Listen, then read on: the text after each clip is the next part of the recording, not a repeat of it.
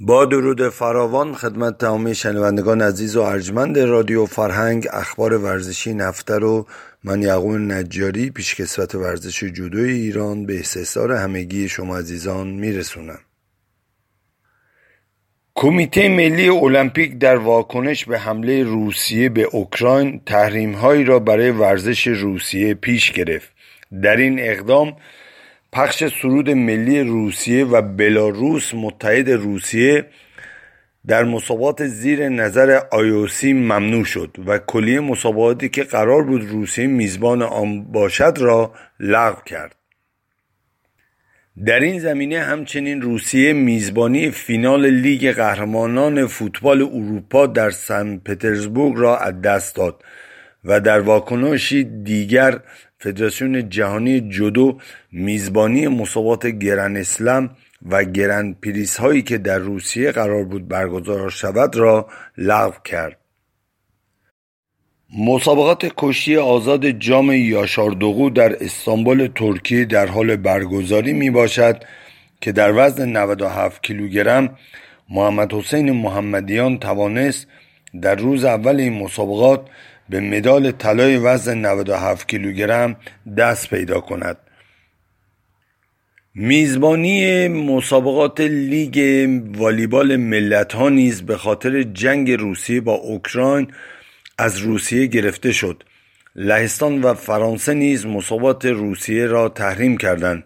مسابقات والیبال قهرمانی جهان نیز که قرار بود به میزبانی روسیه برگزار شود، با تحریم‌های فراوانی و اعتراض‌های زیادی از جامعه جهانی روبرو شده است.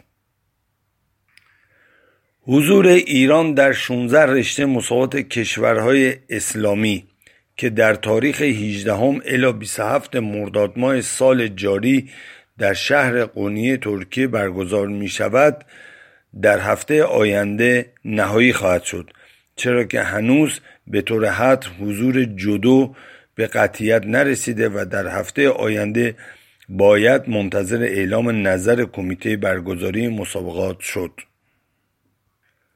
کمیته مبارزه با دوپینگ ایران نادو طی یک هفته بیش از هفتاد نمونه تست دوپینگ از هشت رشته ورزشی گرفته و این اقدام را جهت سالم بودن و ریشه‌کن کردن این پدیده شوم از ورزش ایران اعلام کرده است.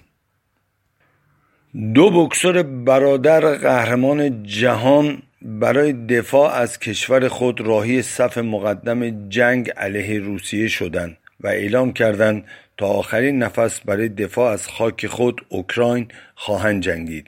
این دو برادر که به ارتش اوکراین پیوستند، ویتالی و ولادیمیر کلیچکو، قهرمانان بوکس سنگین وزن پیشین جهان هستند.